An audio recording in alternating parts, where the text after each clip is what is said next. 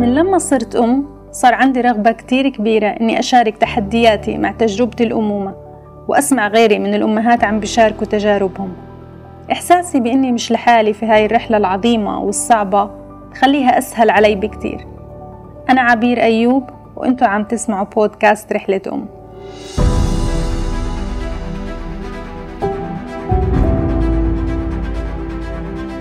مرحبا. أنا عبير. منتجة ومقدمة بودكاست رحلة أم اللي أنا بعتبره مدونة صوتية شخصية عن رحلتي مع الأمومة. وعشان أكون بعمل بودكاست شخصي أكيد بده يكون عندي أسباب شخصية. بس قبل ما أحكي عن أسبابي لإنتاج هذا البودكاست حابة أعرفكم عن حالي أكتر.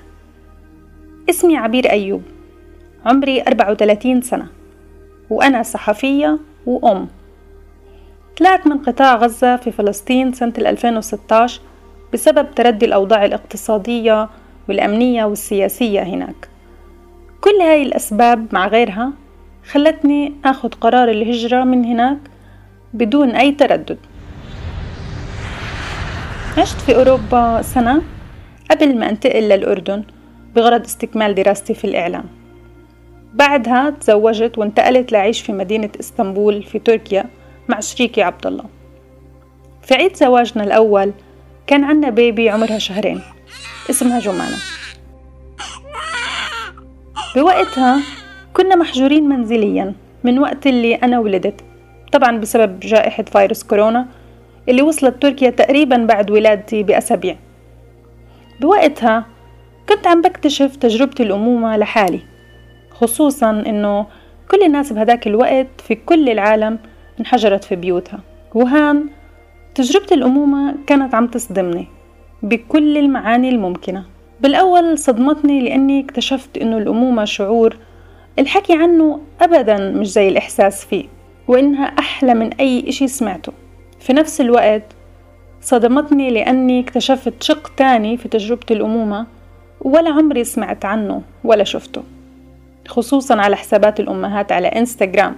اللي أمومتهم دائما. ملانة ألوان وردية صور أمهات وأطفال سعيدين ومرتبين كل الوقت.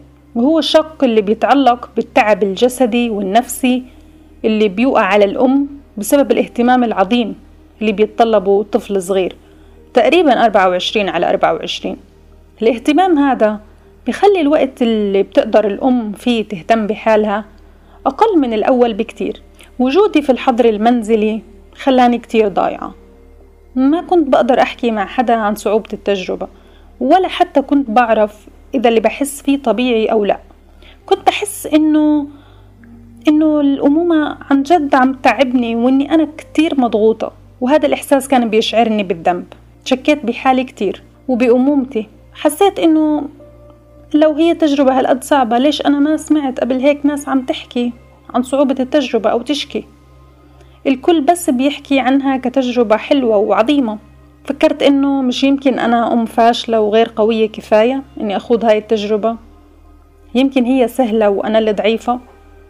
في يوم حسيت بتعب نفسي كتير كبير وحسيت إني قربت أنهار من قلة النوم والتعب الجسدي والخوف اللي كتير كبير على حياة طفل كل حياته بتعتمد عليا. بوقتها رنيت على صاحبتي عشان أشكي لها. المفاجأة كانت إني طلعت مش لحالي. وإنه هي كأم برضو عندها نفس مشاعر التعب والضغط والخوف. سكرت معها الخط وأنا حاسة كتير أحسن لأني ببساطة تأكدت إني مش لحالي. بعدها بلشت أحكي مع صحباتي التانيين من الأمهات طبعا عبر الهاتف بسبب ظروف الإغلاقات. لقيت أغلبهم مرقوا بنفس هاي المشاعر أكتر من مرة. كل ما كنت أسمع قصص زيادة عن التعب اللي مرقوا فيه خصوصا أول أشهر بعد الولادة كانت نفسيتي تتحسن. كنت أحس إنه أنا بقدر أكمل زي ما هم قدروا يكملوا. وإنه عن جد التجربة مش سهلة كما تبدو. في أكثر من مرة نشرت مقالات نصية صحفية عن التحديات اللي كنت بمرق فيها. المسجات اللي كانت بتوصلني من صديقاتي من الأمهات بعدها كانت بتقول إنه كتير حسينا معك وإحنا كمان صار معنا هيك. شكرا لأنك شاركتي هاي التجربة. وغيره من المسجات اللي كانت تحسسني إني فرد من مجموعة وإنه إحنا بنحتاج نسمع بعض ونحكي. بعد سنة احتفلت بعيد ميلاد بنتي الأول. ميلاد الليلة مين؟ عيد ميلاد النونة. وحفة الحلوين. ونشيلها في عيوننا. بوقتها مش بس حسيت إني مبسوطة إنه بنتي صار عمرها سنة وإنها طفل سعيد وبجنن بس كمان حسيت إني فخورة. فخورة إني عديت السنة الأولى بنجاح. وهذا معناه إني مش أم فاشلة زي ما كنت بفكر. وإني أكيد بقدر أعدي السنين الجاية زي ما عديت السنة الأولى.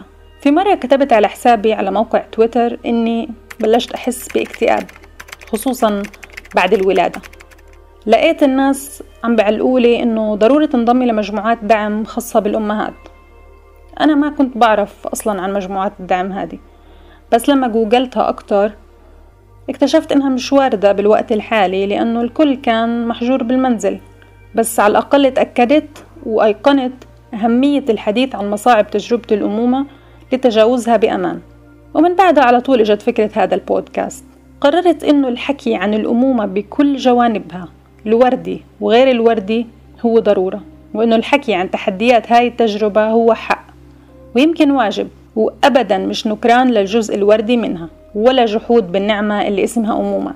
بعد ما فكرت منيح وبتشجيع كتير كبير من أصدقائي وصديقاتي الأمهات وغير الأمهات قررت إنه هاي المرة ما أكتب عن الناس وما أحكي قصص الناس. قررت إنه هاي المرة رح أحكي عن تجربتي أنا مع الأمومة من محطة الحمل مرورا بكل المحطات اللي وراها لحد اليوم. رح أكون أنا بحكي عن تجربتي الفردية بالإضافة لأصوات من أمهات أخريات بيحكوا عن تجاربهم. ومختصين بالمواضيع المتعلقة بالأمومة مشان يعطونا رأيهم بهاي التحديات. ومن هلأ رح تبلش محطات رحلة طويلة وصعبة وحلوة. اسمها رحلة أم.